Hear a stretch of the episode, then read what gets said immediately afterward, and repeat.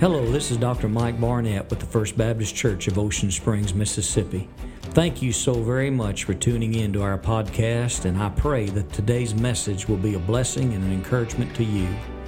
We are engaging our people at First Baptist Church in an emphasis called Who's Your Mission? It is a challenge to personal soul winning and personal evangelism for the year 2023. We've asked our people to ask God for at least one soul to be burdened for, that they might go after that soul and win them to the Lord Jesus Christ. That is the theme of these current messages. And I pray that they will encourage you to be a soul winner and go after one soul that needs to be saved now and to know Jesus now. I pray these messages will help you. And again, thank you for tuning in.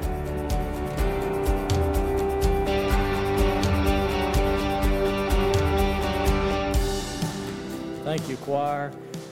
Woods, you may know what that is. That's uh, our Your Mission evangelism outreach. Every white ball represents um, somebody that a member of our church is praying for and concerned for their soul. They're lost. There's over 200, about 240 of them, and uh, 13 have already come to Christ. And uh, so that's what the orange balls represent. Now, I'll tell you all that to tell you that a couple of weeks ago we had a funeral here, and I went into the back, the, the front foyer to visit with the funeral directors as I do every funeral. They're friends of mine, and I, I was visiting and fellowshipping with them. And I walked back there, and the lead funeral director said, uh, Dr. Mike, what, what is this? Because it was back up there. He said, what, what is this? And I said, Oh, that's our evangelism, soul winning emphasis. Uh, and each ball represents somebody who needs Jesus. And the orange balls are those who've come to Christ. And the young funeral director looked at him and said, See, I told you it didn't have anything to do with bingo. now, isn't that something? I looked at him and I said, You thought it had something to do with bingo? And, and I've known him for 22 years. And he said, yeah, I said, there's no numbers on the ball, man. Y'all, y'all know better than that, but uh, it's certainly more important than bingo. Well, turn with me in your Bibles to the book of Esther on this Father's Day. We're going to take a look at the book of Esther. Esther is one of the most thrilling and wonderful historical accounts recorded in the Bible. Everybody who's ever read the book of Esther wants to read it again. It is a fascinating and wonderful account of the providence of God in His work. I call Esther the fingerprints of God because the name of God is never mentioned and prayer, directly praying, is not mentioned at all. But yet you can see God at work all through its pages.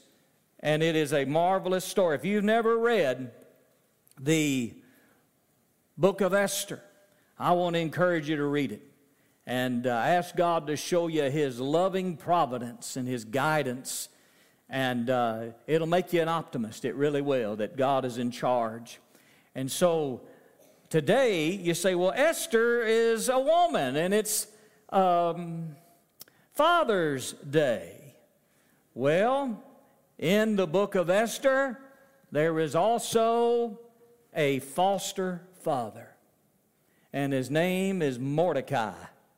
And so today, I want to talk about this wonderful man named Mordecai.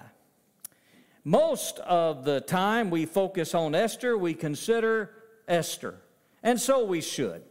She was certainly the one in the trenches and on the battlefield and the one with so much uh, to lose. But Mordecai was faithful as well.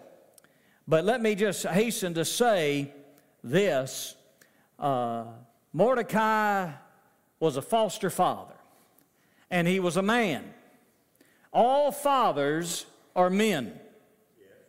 Amen. All fathers are men. That's, that's one thing I've learned from reading the Bible. All fathers are men. Everywhere you look. If a, fa- if a man is a father in the Bible, he is just that, a man. I want to point out some things about Mordecai today to encourage you men, all of you men. Now, you might be here saying, Well, I'm not a father. Well, biologically, you may not be, technically, you may not be, but let me tell you how you can be a father. You take a, a dad who loves the Lord Jesus Christ wants to teach his children the values of biblical manhood, of the Christian ethic and the Christian practice. He wants his sons and his daughters to see that God's people are a unique, holy priesthood unto the Lord, and they're different from the world. In that sense, when that father brings his children to First Baptist Ocean Springs, Mississippi. You need to model biblical manhood in everything you do. And while you may not be a father, you are a father figure. Because I want to tell you, my kids grew up in this church and they're watching you. They're watching you. And there's little kids, all these kids going to children's church, they are watching you. You are a father figure. And if there's a dad in here teaching his kids biblical truth and how to apply it, he sure can use some other men in his church family and in our community, which may or may not happen, but in our church family for sure, who model biblical manhood. Now, folks, what I just told you right there is good preaching, whether you like it or not. Amen? I only got one amen, and that was from a staff member. We pay him to say amen. All right? So, what do you say to that? Amen. All right, well, mostly women. Open up your Bibles to Ecclesi- uh, Esther chapter 2, verse 5. We'll start with this description of Mordecai. Now, in Shushan the palace, there was a certain Jew whose name was Mordecai, the son of Jair, the son of Shimei, the son of Kish, a Benjamite, who had been carried away from Jerusalem with the captives who had been carried away when Jeconiah, king of Judah, whom Nebuchadnezzar, the king of Babylon, had carried away.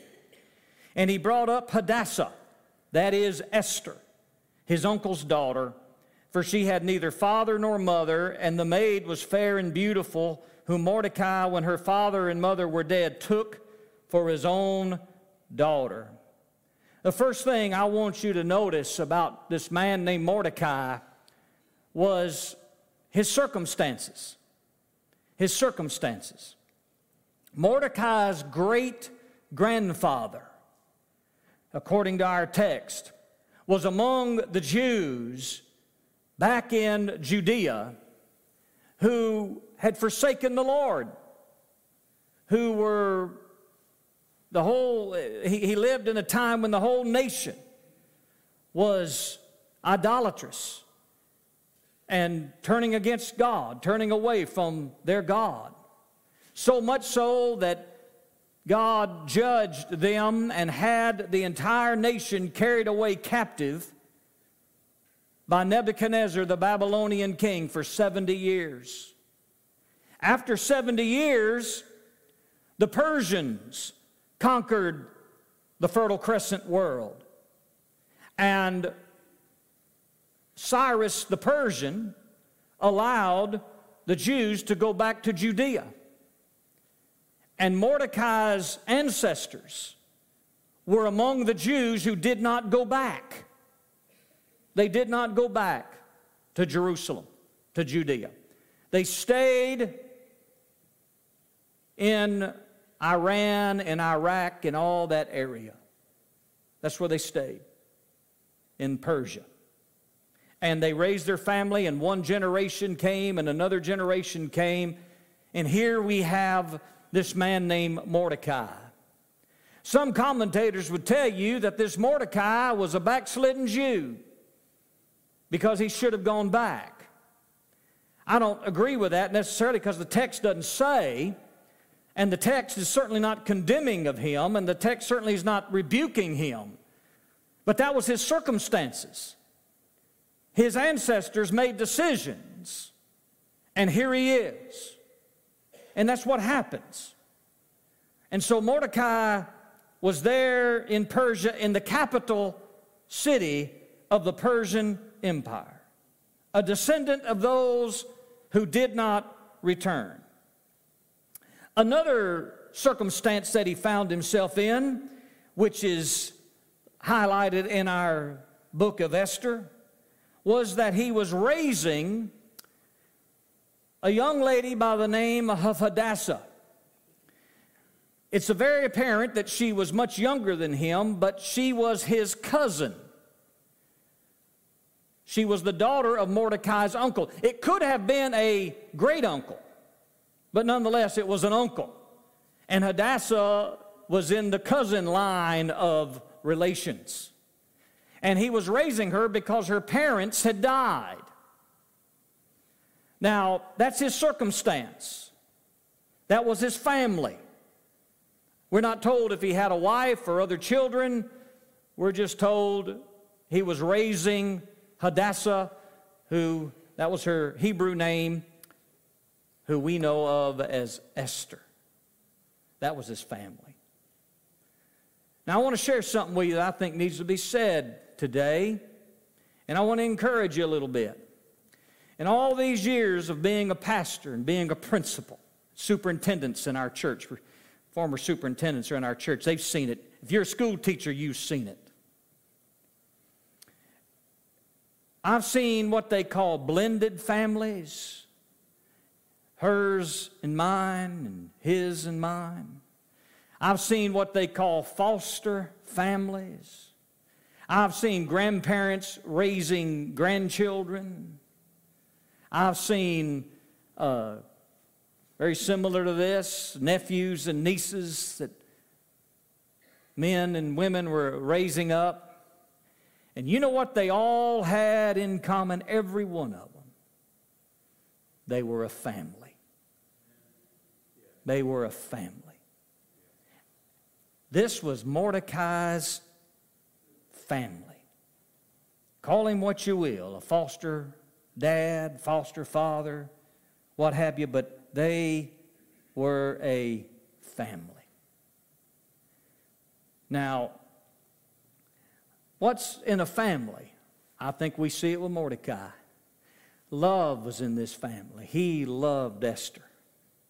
Love was in this family. Care was in this family. Nurture was in this family. Admonition was in this family.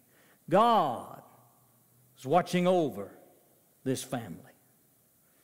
Now, folks, whatever is in your household, whatever, however your household is defined by terms that I just used, just remember this stepchildren, foster children, you're a family.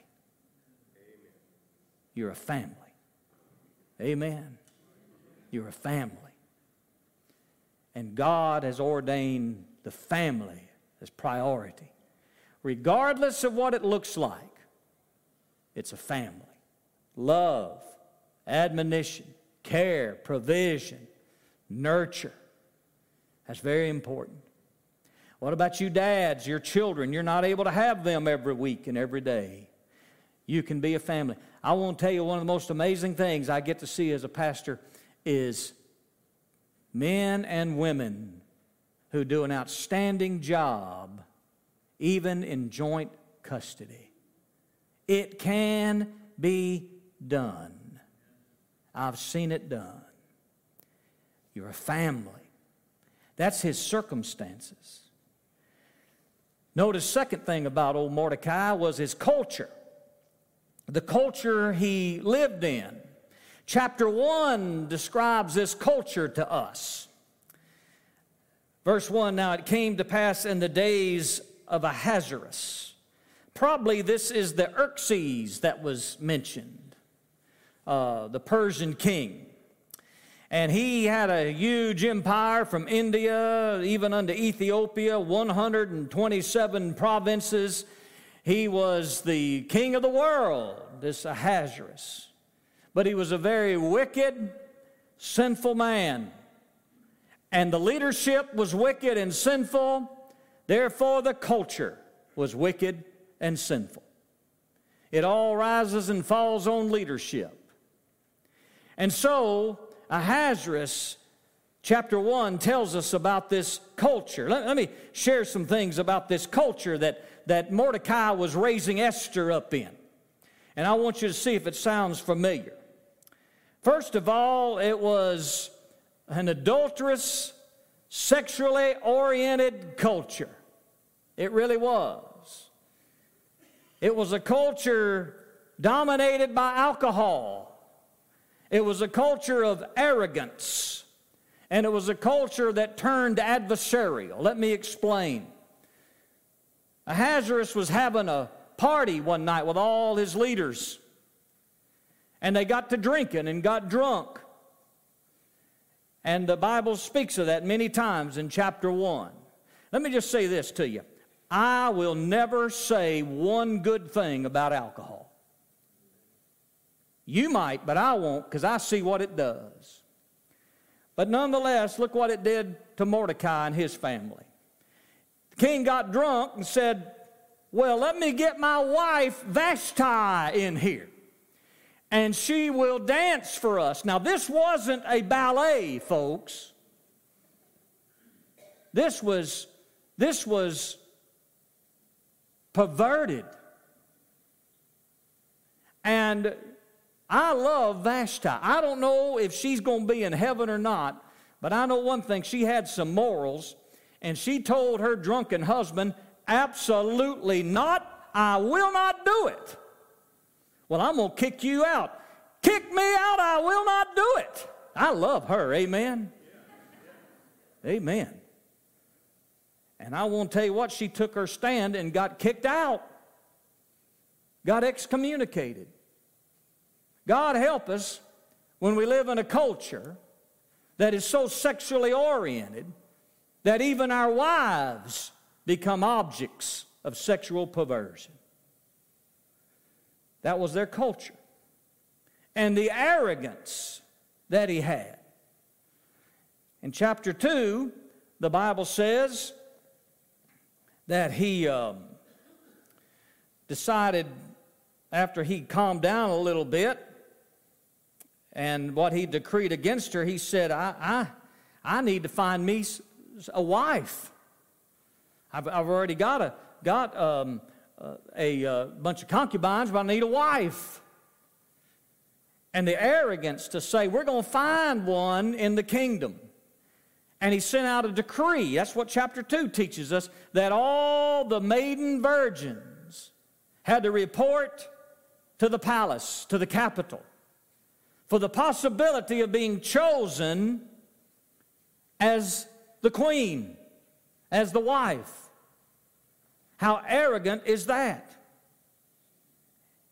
And it turned to be adversarial to take a man's daughter from his home and say, We're going to decide the course of her life.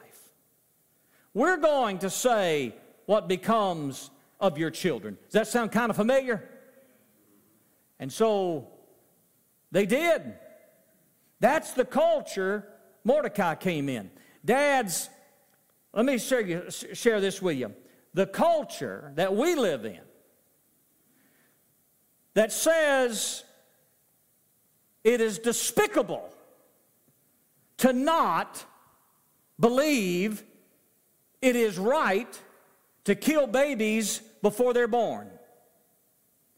The culture we live in says it is despicable to not celebrate the transgender mentality. It's despicable. it's just not agreeing with transgender. You are despicable if you disagree with it.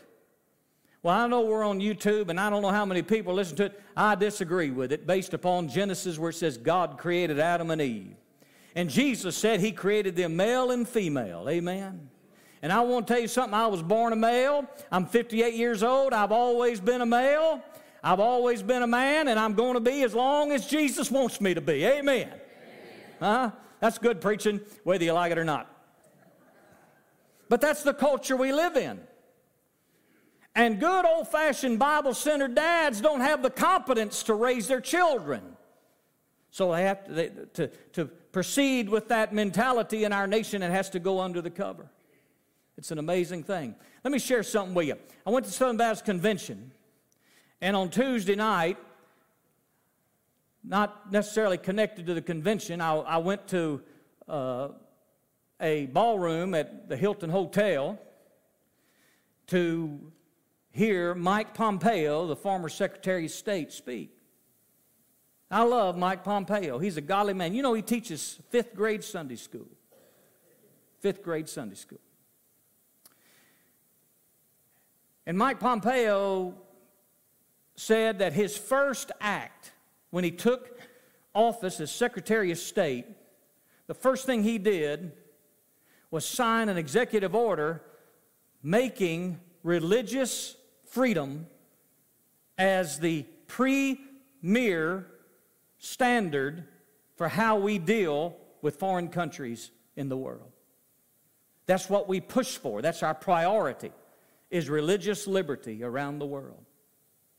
And then he said, when his term of office was done after four years, he said, I had no sooner driven, rid, rode the elevator down, walked outside, got in the vehicle to go where I was going to go, that the new Secretary of State signed an executive order as Secretary of State saying that the number one priority of the state office in the United States of America is now LGBTQ plus equity around the world. Our dealings with how we deal with another country now, and the bargains we make, and the deals we make, and the treaties we make, went from religious liberty for its people to the promotion and elevation of LGBTQ plus. That's the culture that's after your children. That's the culture that Mordecai found himself in. And so Esther is taken by the king along with the young virgins of the empire. And he goes in, she goes in, and he does not know what's going to happen to her. But then we see in chapter 2, 10, and 11 that Esther did not reveal herself to be a Jew. Whether you disagree with that, whether that was the right thing to do or not, that's what they did. That was Mordecai's wisdom that he gave her. But look at verse 11. And Mordecai walked every day before the court of the women's house to know how Esther did and what should become of her. His concern that he had. He was a concerned father. He was worried about his children. Do you worry about your children? Do you worry about your grandchildren? You say, well, worry's a sin. Well, I want to tell you, I worry. I can remember when, before I got used to the empty nest. Amen. You know I'm talking about? How many remember, the, uh, a lot of you are empty nesters, but how many remember getting used to the empty nest?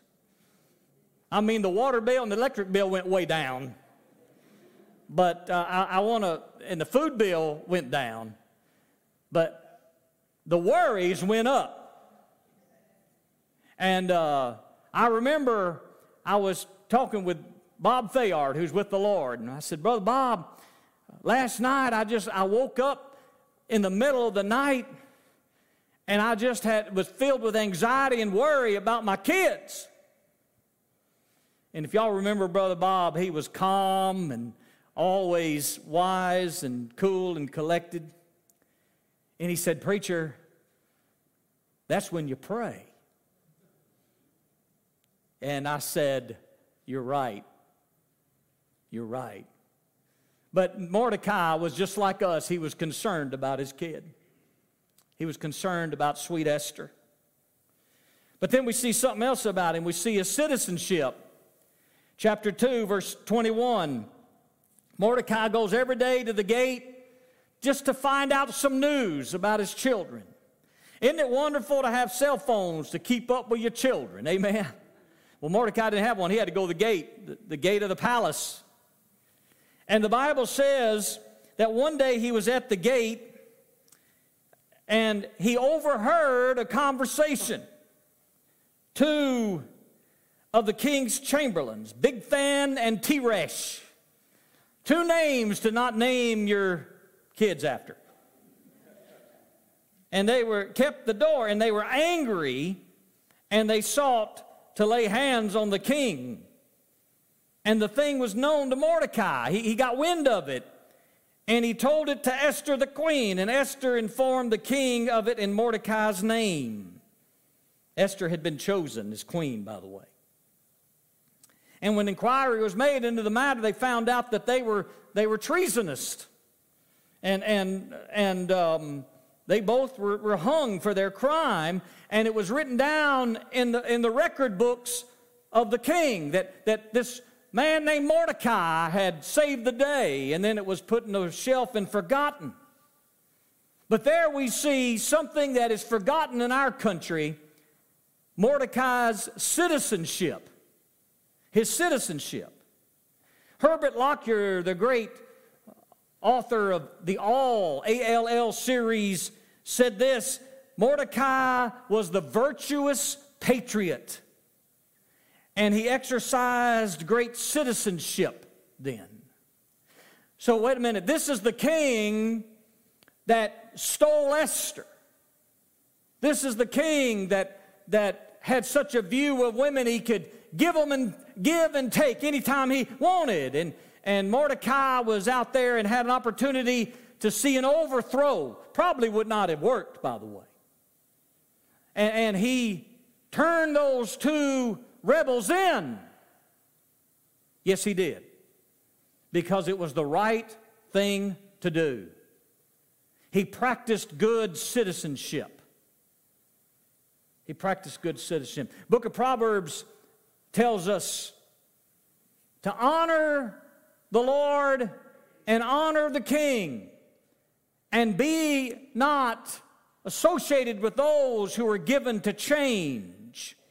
What does that mean? Well, that, that's a reference to, to the, the protest mentality. You know, everybody wants to have a protest, burn, burn something down to protest.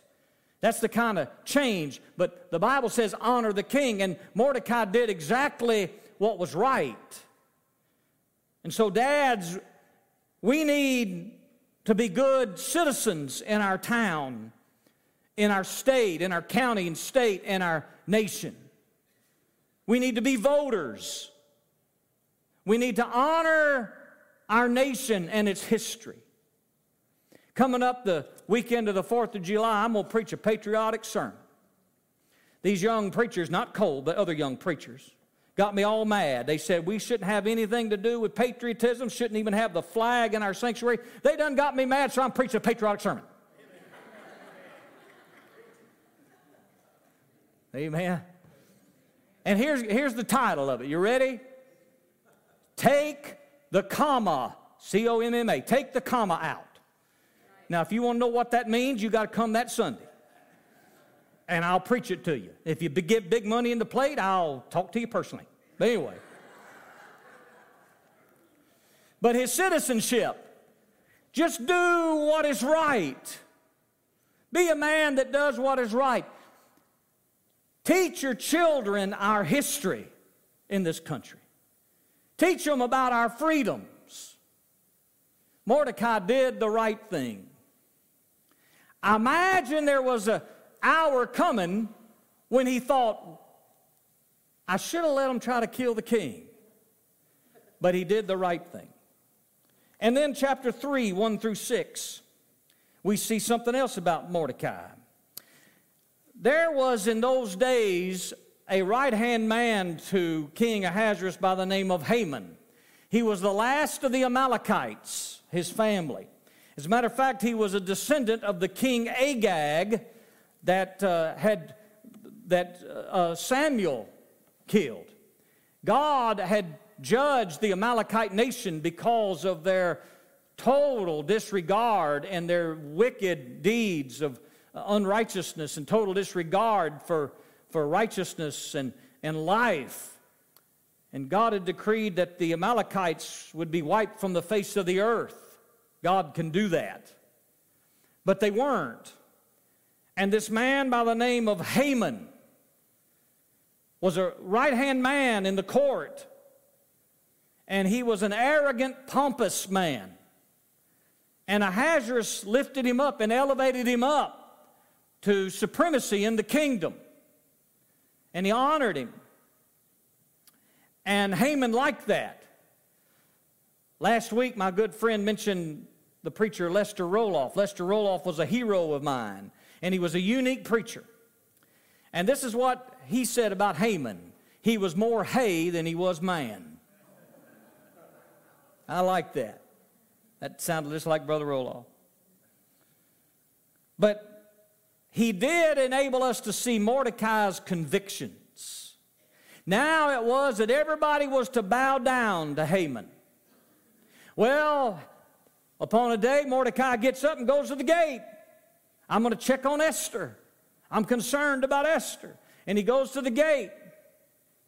And Haman comes out of the palace in his entourage, and everybody at the gate just bows down. They just bow down. But Mordecai stands tall. He will not bow to this man. He will not bow.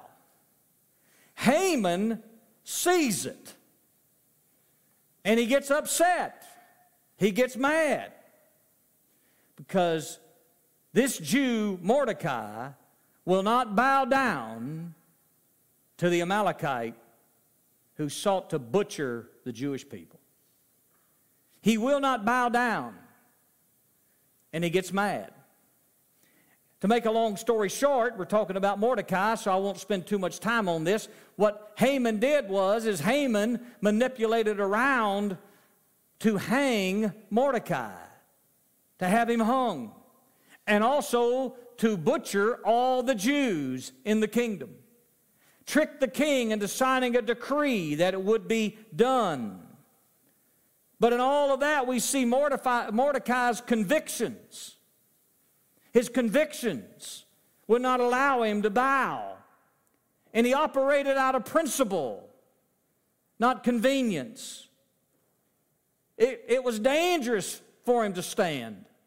It was dangerous for him to not yield, but he did not yield. And he just kept on standing, even after it had, had gotten word that, that, that it's illegal. He, he's got to. He stood by his convictions.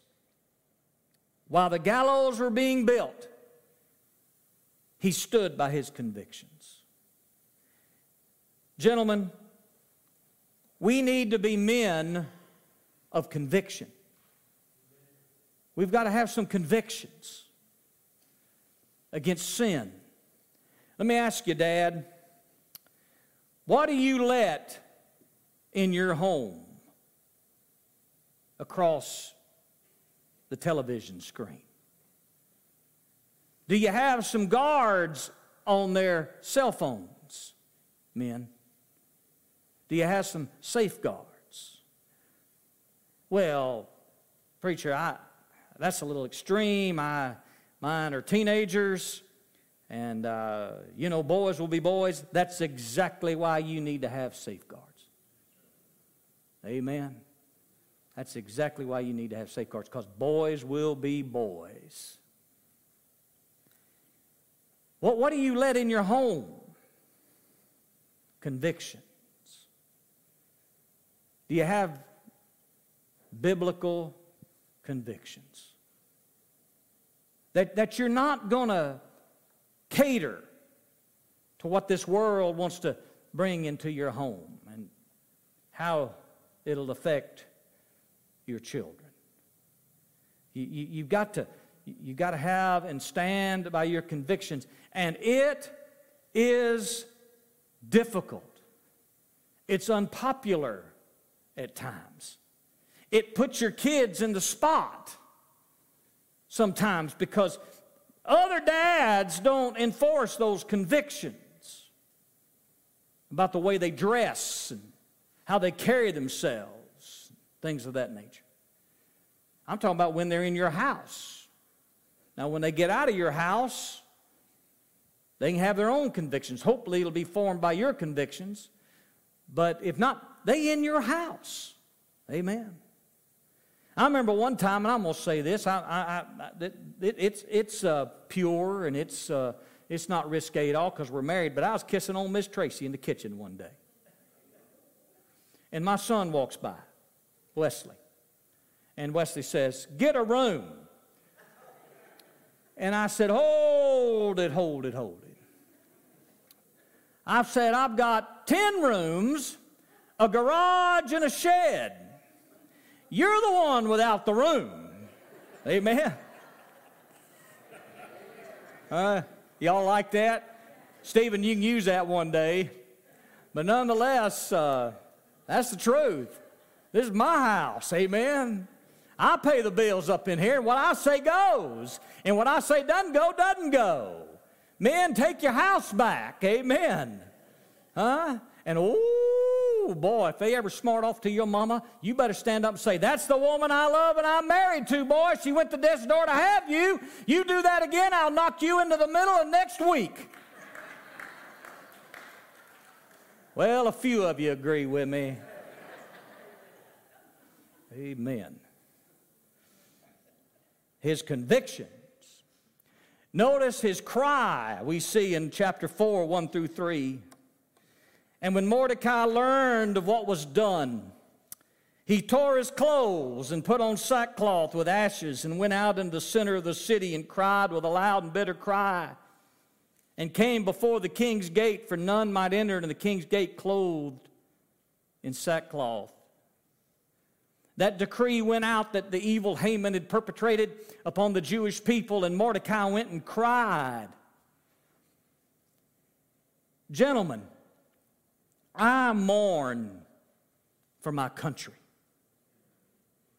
I mourn for what's happening in our country in our culture. It's not the same America that I grew up in, and frankly, I'm not all that old. And some of you wonderful gentlemen in your 70s and 80s, you remember an even wonderful, better America than I grew up in. What has happened to our America and our culture? Well, Mordecai was burdened for it. I cannot say that he prayed because the Hebrew word cry, Stan Gartman, doesn't mean pray, it means to mourn. So I, I cannot say that he prayed. At the same time, he, he might have, but prayer is not mentioned in the text. But he mourned for his country. And then I want you to see chapter 4, verse 13, that famous text, the courage that he instilled in Esther. He, he went to talk to Esther about it, and he told Esther what, what was going on. And, and he said, They're going to kill every Jew. That includes me. They don't know you're a Jew. And he said, You've got to do something. You're the one in position to do something to change this culture, to change the nation, to solve this problem. And she said, Well, do you realize that if I am not summoned by the king and I approach the king, Persian law says I can be executed? Honey, I know that. But there's got to be something. She goes, Well, the only way I'll be safe is the king lowers the scepter. That's the custom. If he doesn't lower the scepter, I can be executed. I'll be another Vashti. But if he lowers the scepter to me, then I'll tell you what will happen. He'll receive me. And then Mordecai gave her this, verse 14. And who knows whether thou art come to the kingdom for such a time as this. They were in a situation that demanded the courage of Esther. That demanded the courage of Esther. By the way, let me share something with you. This is the result of strong family life. Is this book about Esther? Well, she's mentioned 56 times in the book. Mordecai is mentioned 60 times in the book. They, they, they were a family, almost the same. And iron sharpened iron in this family. And one could not be courageous without the other. And Mordecai said, Esther, let me tell you what you need to do. You need to follow your heart, sweetheart. Is that what he said? Follow your heart. No, the heart's desperately wicked, who can know it? Well, Esther, I, I, I tell you what, just do anything you want, Esther. Look out for yourself, Esther. Be successful on your own, Esther. Is that what he said? Esther, if you work real hard, all your dreams will come true. Now, I'm 58 years old and I know that's a lie. No, he told her, Esther, you're here for this time. You're here to change things. You're here to make a difference by being different. We look back on it and we could say, Esther, you were there for the providence of God. God put you in place. And today's New Testament family, we could say to our teenagers and our college kids and our children, you are here for the cause of Christ. You are here for your mission. You change the culture by being godly in this ungodly world. That's what you're here for, to give glory to God. And you instill courage in them for Christ by being courageous yourself. What, what, what, if Mordecai had compromised and bowed down to Haman? Esther could have said, Well, Mordecai, I, am sorry you raised me and I love you, but good grief, you were out there bowing to wicked Haman. I, am not going to listen to you. You don't have any credibility with me. You, you're a compromiser yourself. But no, he stood so she could stand. Dad, you want your children to stand for Jesus, you need to stand for Jesus his cry, his courage. Well, Esther did. And I love the story. You got to read the story. Sure enough, the Bible says Ahasuerus loved Esther. You know, I think we need to not fear the world so much because you know what? God can put a love in wicked people and wicked leaders for us. He really can. You know who was like that? Billy Graham was like that. Some of those wicked leaders in our country loved Billy Graham. Why? Because God put a love in their heart for him so he could share the gospel with them. Some of them were saved, many were not. But I want to tell you, God can put a love in our leaders for somebody. Now, we don't need to be acting like a bunch of jerks, but we need to love them back and use our opportunities to share the gospel. And sure enough, Ahasuerus loved Esther, and she lowered the, he lowered the scepter. Here she comes, and she told him all that had happened. And the long story short, remember that she had a feast for Haman, and, and uh, well, Haman just got caught and was hung on the gallows he had built for Mordecai. Read the story, it's interesting story. And verse 15, after a long night of chapter 8, after a long night of not being able to sleep, the king said, I, I can't sleep. I got insomnia. Go get the record books. Go get the minutes from the previous meetings and read them to me, and that'll surely put me to sleep. And they read about Mordecai and his faithfulness and his citizenship. And the Bible says that King honored him and put a crown on Mordecai's head. To the chagrin of Haman, put a crown on his head, rode him around. I mean, it looked like the King of England being inaugurated. And that lonesome, worried, crying Jew was lifted up. You know, the Bible says that children's children are the crown of old men. And God will give you a crown of glory if you will be a Mordecai. So, I'm closing, but I'm not going to say in closing because I've got five little things you need to do, men. And if I say in closing, you'll start getting ready to leave.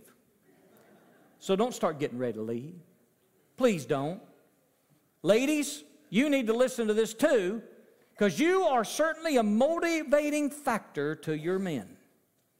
Amen. Motivator. Number one, gentlemen, what do you do with these lessons from Mordecai? Number one, while Mordecai may not have prayed, you can pray. And pray for your children. I pray for mine every morning. And I pray for many of yours every morning. And I pray for many of yours weekly and monthly.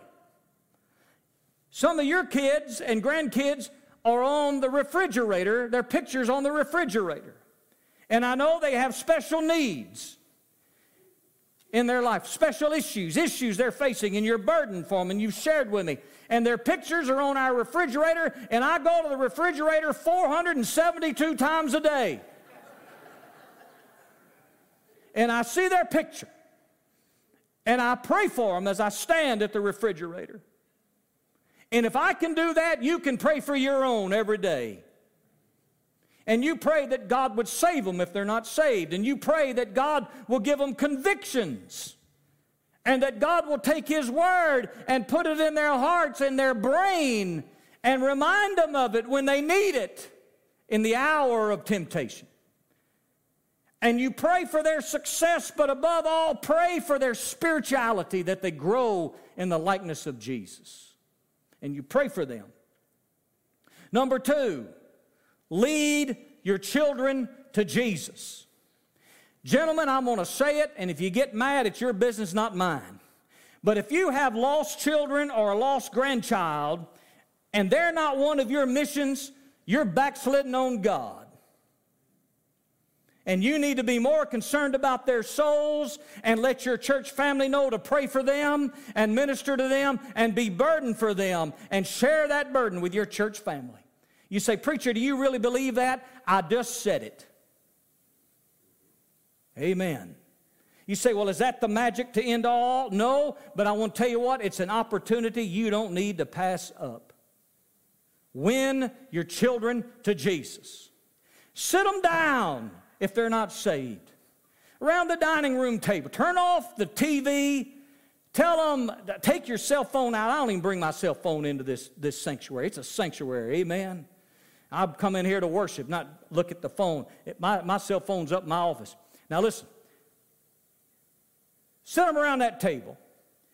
Pull out your cell phone, turn that rascal off, put it aside, and say, Y'all do the same. We're just going to be here a few minutes. And when, when the emergency crew is left, because they're not going to be able to handle it, amen?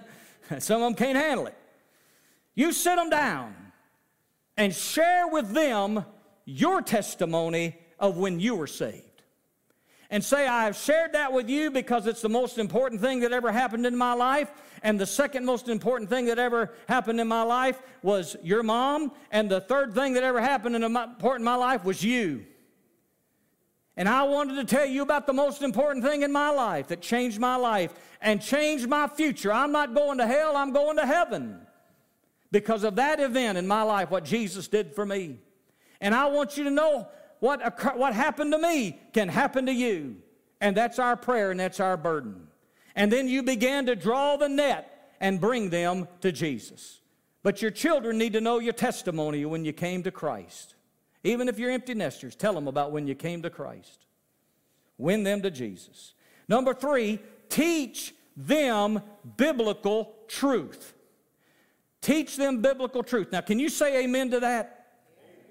We'll help you do that at church, but you said amen, so say amen to this. And get this, listen to me. Teach them biblical truth, not simply Bible stories. Teach them biblical truth beyond simple Bible stories. You say, well, there is none. You're right. But let me tell you what I mean by that. You teach them that David killed Goliath or that Jesus walked on water, and they know Jesus walked on water. They're going to go to some university somewhere, and they're going to hear totally contrary to the laws of miracles. And they're going to be told a man can't walk on water, that's a myth, and they might believe it. But if you tell them how that account, that historical account of Jesus walking on the water or David killing Goliath, can change their life and have spiritual truth for them, God's truth for them, biblical truth for them, I want to tell you what, it'll be in their heart and mind never to leave. That's what the Bible means when it says, train up a child when he, and when he is old in the way he should go. When he's old, he will not depart from it. What does that mean? It means he can't get away from it. He might rebel against it, but he or she cannot get away from it. That's what that means.